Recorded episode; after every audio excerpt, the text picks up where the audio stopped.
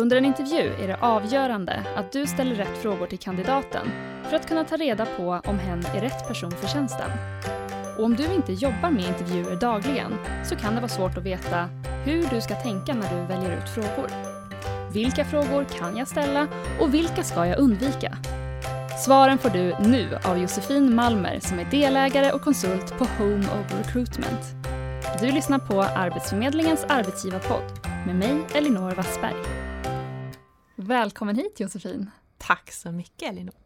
Jag är så glad att du är här för att prata om just intervjufrågor, för du har ju en hel del erfarenhet när det gäller intervjuer. Kan inte du berätta? Ja, jag sa just det. Är det någonting jag kan så är det det här med intervjufrågor.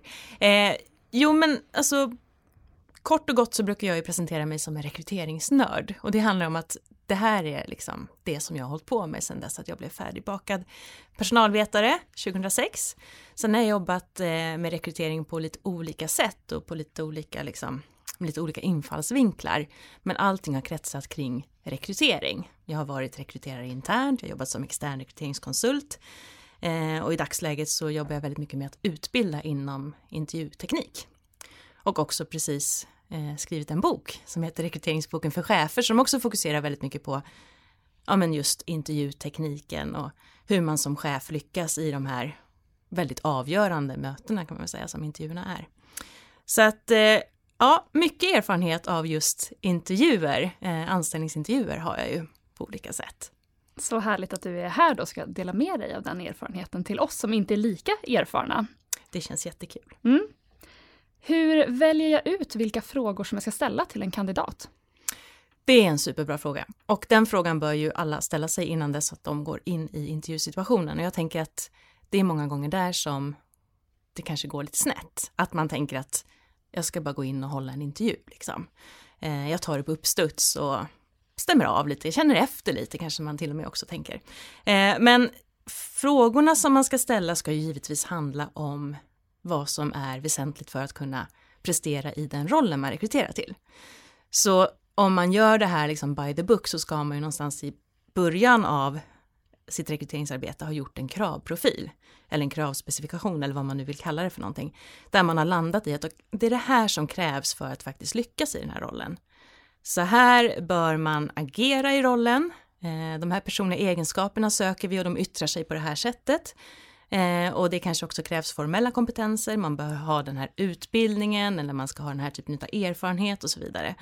Så att frågorna man ställer handlar givetvis om att undersöka, har den här personen i mötet med sig vad som krävs för att kunna lyckas om vi väljer att anställa? Så då handlar det om att titta på de kriterierna som man hade från början i rekryteringen och kunna återkoppla till dem. Ja, exakt. Jag tänker om det är, som du säger, det kan vara en viss kompetens som jag vill ha med och jag kanske vill ha det, jag vill veta lite utbildningsbakgrunden för den var viktig i just det här fallet. Mm. Okej, räcker det med då att jag stolpar ner dem då? Eller behöver jag tänka kring hur jag faktiskt ställer de här frågorna? Absolut. Alltså du har kommit långt genom att skriva upp de områdena som du ska täcka av i själva intervjusituationen. Men för att göra det här på ett bra sätt så ska du också tänka igenom hur ska jag ställa bra frågor för att få reda på hur kandidaten har omsatt exempelvis utbildning i faktiska beteenden på jobbet eller erfarenheter. Så superexempel är ju att ja, men vi söker en person som har haft personalansvar i fem år exempelvis. Mm. En, en väldigt irrelevant dum fråga i det sammanhanget är ju så här, har du haft personalansvar i mer än fem år? Ja, det har jag haft liksom. Det säger ju oss ingenting. Dessutom så står det väldigt många gånger i ansökningshandlingarna att ja, det har jag haft. Så där bör man ju ta tillfället i akt i intervjusituationen att undersöka på vilket sätt har du utövat ditt ledarskap? Och där är det antagligen så att det är vissa saker som är extra viktiga för rollen. Hur har du motiverat dina medarbetare? Hur har du jobbat med uppföljning? Hur har du jobbat med rekrytering kanske? Eller vad det nu kan vara som är viktigt i just den här ledarrollen. Så att både de formella erfarenheterna och, och utbildningskraven, men även de personliga egenskaperna bör ju handla, alltså frågorna som ställs ska ju handla om hur, inte okay. att. Mm. Är, är, min tydliga rekommendation. Och inte hur kommer du göra framöver hos oss, utan mer vad du har gjort tidigare. Ja, och det där är också bra eh, att fundera kring, just de här hypotetiska frågorna. Hur skulle du göra om du fick ledarrollen här hos oss? Alltså det enda egentligen sanna svaret där är ju att jag vet inte, liksom. det beror ju på oändligt många olika omständigheter runt omkring där.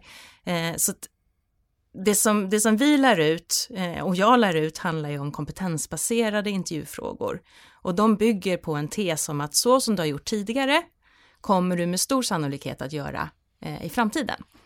Så därför så ska man istället, tycker jag då, för hypotetiska frågor be om exempel på kan du ge mig ett exempel på en situation där du var tvungen att motivera dina medarbetare till att göra på ett nytt sätt som de aldrig hade gjort förut och det fanns ett visst motstånd, till exempel. Just det.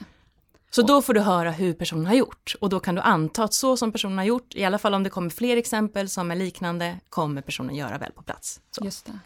Och då är det också kanske viktigt i min förberedelse inför den här intervjun att jag faktiskt skriver ner hur vill jag formulera den här frågan så att jag också gör på samma sätt till nästa kandidat som jag kanske också ska intervjua. Absolut.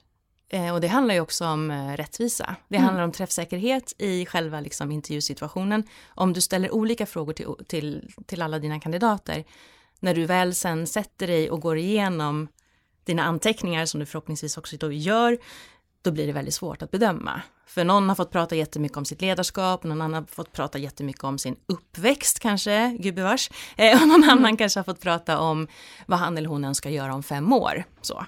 Och då sitter du med väldigt mycket olika liksom, Svårt input. att jämföra. Väldigt svårt att jämföra. Mm. Mm. Men, men med det sagt så, så tycker jag att att semi-strukturerade intervjuer, det här är ju en definitionsfråga, men att man, man täcker av, man tänker igenom vilka frågor man ska ställa, man ställer samma frågor till alla kandidater. Men följdfrågorna, mm. så som du gör till mig nu, de beror ju på vad jag säger här och nu och på samma sätt i en intervjusituation för en anställning så måste man ju lyssna aktivt och hitta på de här följdfrågorna i rummet när det händer, annars blir det väldigt yxigt och väldigt konstigt, eh, tycker jag. Mm. Finns det någon fråga som du tycker att man generellt sett alltid kan ställa till alla kandidater? Ja, jag får ofta frågan i de här utbildningssituationerna, hur kan man liksom inleda en intervju på ett bra sätt? För det finns en risk att vi i början av en intervju fastnar i ganska många sådana här vanligt förekommande rekryteringsfällor, eller intervjufällor kanske till och med. Eh, och det handlar om att vi blir väldigt subjektiva många gånger. Så att vi bör undvika den här klassiken ja men vad kul att träffa dig Elinor, kan inte du bara berätta lite om dig själv? Som känns som en så här bra mjuk start. Men risken finns ju där då att, ja men dels att du som kandidat kanske inte riktigt känner dig bekväm med, vet inte var ska jag börja, ska jag börja med liksom, jo men jag är uppvuxen här söder om Stockholm, mina föräldrar gjorde det här, eller ska jag prata om min nuvarande situation, eller varför jag sökt jobbet. Eh, så därför så tänker jag att en bra första fråga kan vara, vad är anledningen till att du har sökt det här jobbet här hos oss? Så specificera lite mer. Det, ja. det är ju egentligen berätta om dig själv, men berätta om just den här saken om dig ja. själv. Precis, och så, mm. så slipper vi ha, hamna i att någon, att jag får veta att du också bor i Nacka och har två barn som också går på Järla skola och helt plötsligt så tycker jag så här, gud vilken härlig mm. Vad mycket tjej. vi har gemensamt. Vi har så mycket gemensamt. Mm. Eller att jag får höra någonting annat som, jag får, som får mig att känna så här, oj nej det här kan nog inte mm. riktigt vara rätt liksom. Så, så mer att, specifik fråga och just kring tjänsten också, att se personens passion kring det här jobbet. Ja, och mycket också för att kandidat, alltså det, ju, det handlar ju oerhört mycket om kandidatens upplevelse i intervjun också. Det är ju två som ska välja här, det är ju inte bara du som intervjuar utan det är den personen som sitter i rummet med dig som ska känna att det här kan jag tänka mig, det här är en möjlig potentiell chef eh, för mig. Så att så att vi också tänker igenom vad vi ställer för frågor så att kandidaten uppfattar oss som professionella och liksom rättvisa och ja, att, att kandidaten får visa på sin kompetens för rollen. Så att de här frågorna som handlar om familjesituation eller fritidsintressen eller privatliv, eh, de bör vi faktiskt undvika. Mm. Jag tänker att för en del arbetsgivare så kan det vara viktigt att veta, alltså känna till om personen kan resa eller inte. Men jag kanske inte vill fråga då, har du någonting, för du, som du säger, man får inte diskriminera på grund av om man har barn eller liksom om det är någonting i familjen som styr. Nej. Hur kan jag få reda på en sån sak då? Det, ja, det är också superbra att du tar upp, för att eh, självklart behöver vi som, som arbetsgivare veta om, om tjänsten funkar rent praktiskt för den här potentiella liksom, nya medarbetaren. Mm. Eh, och där är mitt tips att mot slutet av intervjun eller inledningsvis, jag rekommenderar ändå att man gör det här mot slutet, beskriva rollen och alla liksom, praktikaliteter runt omkring. Eh, det här innebär att du behöver resa tre dagar i månaden med övernattning. Vi förväntar oss också att man emellanåt kanske jobbar några timmar extra, det kan man sedan, eller vad det nu kan vara. Det här, jobb, mm. det här jobbet är placerat norr om stan mm. Eh, och så vidare. Hur funkar det för dig? Och då blir det upp till kandidaten att avgöra om det här funkar eller inte. Jo, men det funkar jättebra. Visst, jag bor söder om stan, men det är inga konstigheter. Jag har kollat upp kommunikationsvägarna och det kommer gå jättesmidigt. Eller ja, visst, eh, man kanske kan tro att det skulle vara svårt för mig eftersom jag har två små barn. Men min man jobbar väldigt nära vår bostad och han kommer hämta och lämna och det är inga konstigheter. Så att inte jag som rekryterande chef eh, drar de slutsatserna själv. För då finns det en risk att vi missar några guldkorn som faktiskt hade kunnat fixa det här jätte, jättebra. Liksom. Verkligen, men vad smart sätt att ändå hantera det då, för mm. det, är ju ett frågetecken som man har. Absolut, och det är helt naturligt att ha. Och sen så vill jag också säga det att det finns inga frågor som man inte får ställa. Du får ställa frågan liksom, ha nygift och lite rund om magen. Mm. när, när är det liksom dags? Så, du får absolut ställa den frågan. Men du bör ju inte ställa den frågan. Det finns ingen lag som säger att man inte får ställa alla möjliga konstiga frågor. Men all information som vi får till oss under intervjun kommer ju påverka oss i den ena eller den andra riktningen. Och bevisbördan i det fall att någon skulle uppleva sig diskriminerad under det här tillfället ligger ju på arbetsgivaren. Ja, det är så onödigt att, ställa, att säga en sån sak, även om man menar väl och är nyfiken och glad och vill prata, så om det kan leda till att du faktiskt undermedvetet diskriminerar någon, mm. väljer bort någon, eller att du bara får personen att känna så. Det blir mm. ju ingen bra relation er emellan heller. Nej, exakt. Håll fokus på då tjänsten. Exakt, mm. verkligen. Och jag tror inte att, att någon som lyssnar medvetet går in och diskriminerar någon, Nej. utan det här är ju sånt som händer bara för att vi är människor helt enkelt. Eh, och man kan, man kan liksom ha alla goda avsikter, men är det någon som upplever sig det minsta eh, diskriminerad där, så även om man inte liksom anmäler eller så, så påverkar det ju arbetsgivarvarumärket också, vad Absolut. som sker i, i intervjusituationen.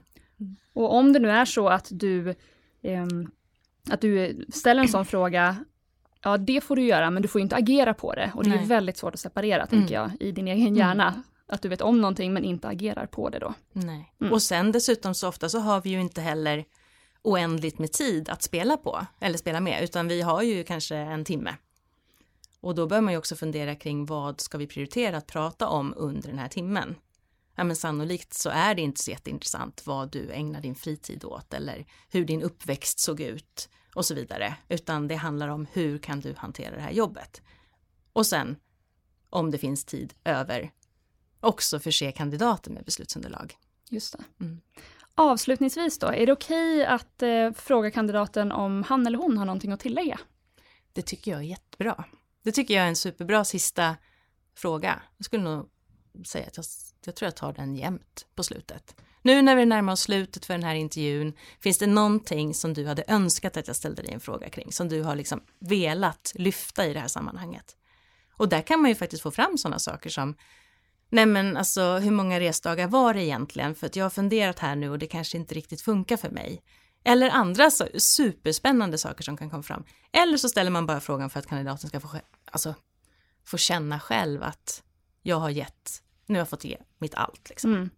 Ja, det kan ju vara massa guldkorn som inte du som rekryterare har en aning om att det här kan vi behöva, men kandidaten kan säga att jag har den här kompetensen som ni inte alls har efterfrågat, men som kan ge oändliga möjligheter om jag får den här rollen. Exakt. Och mm. sen också vill jag tillägga, det är ju verkligen en speciell situation, en intervjusituation. Och det är ju långt ifrån alla kandidater som gör sig superbra inledningsvis i en sån ganska märklig, liksom, märkligt samtal som det är. Eh, så mot slutet har man haft någon som är kanske lite en sån här slow starter så kan ju en sån person du ställde en fråga där i början och då glömde jag säga det här. Mm. Så det kan också finnas en poäng att ställa den här, har du någonting att tillägga eh, av den anledningen. Tack för att du kom hit idag Josefin och delade med dig. Tack Elinor, det var jättekul. Du har lyssnat på Arbetsförmedlingens arbetsgivarpodd med Josefin Malmer och mig Elinor Wassberg. Inspelningsansvarig var Andreas Damgård. Om två veckor är vi tillbaka med ett nytt avsnitt. Till dess så får du jättegärna berätta vilka ämnen som du skulle vilja höra mer om i podden. Maila till podcast arbetsförmedlingen.se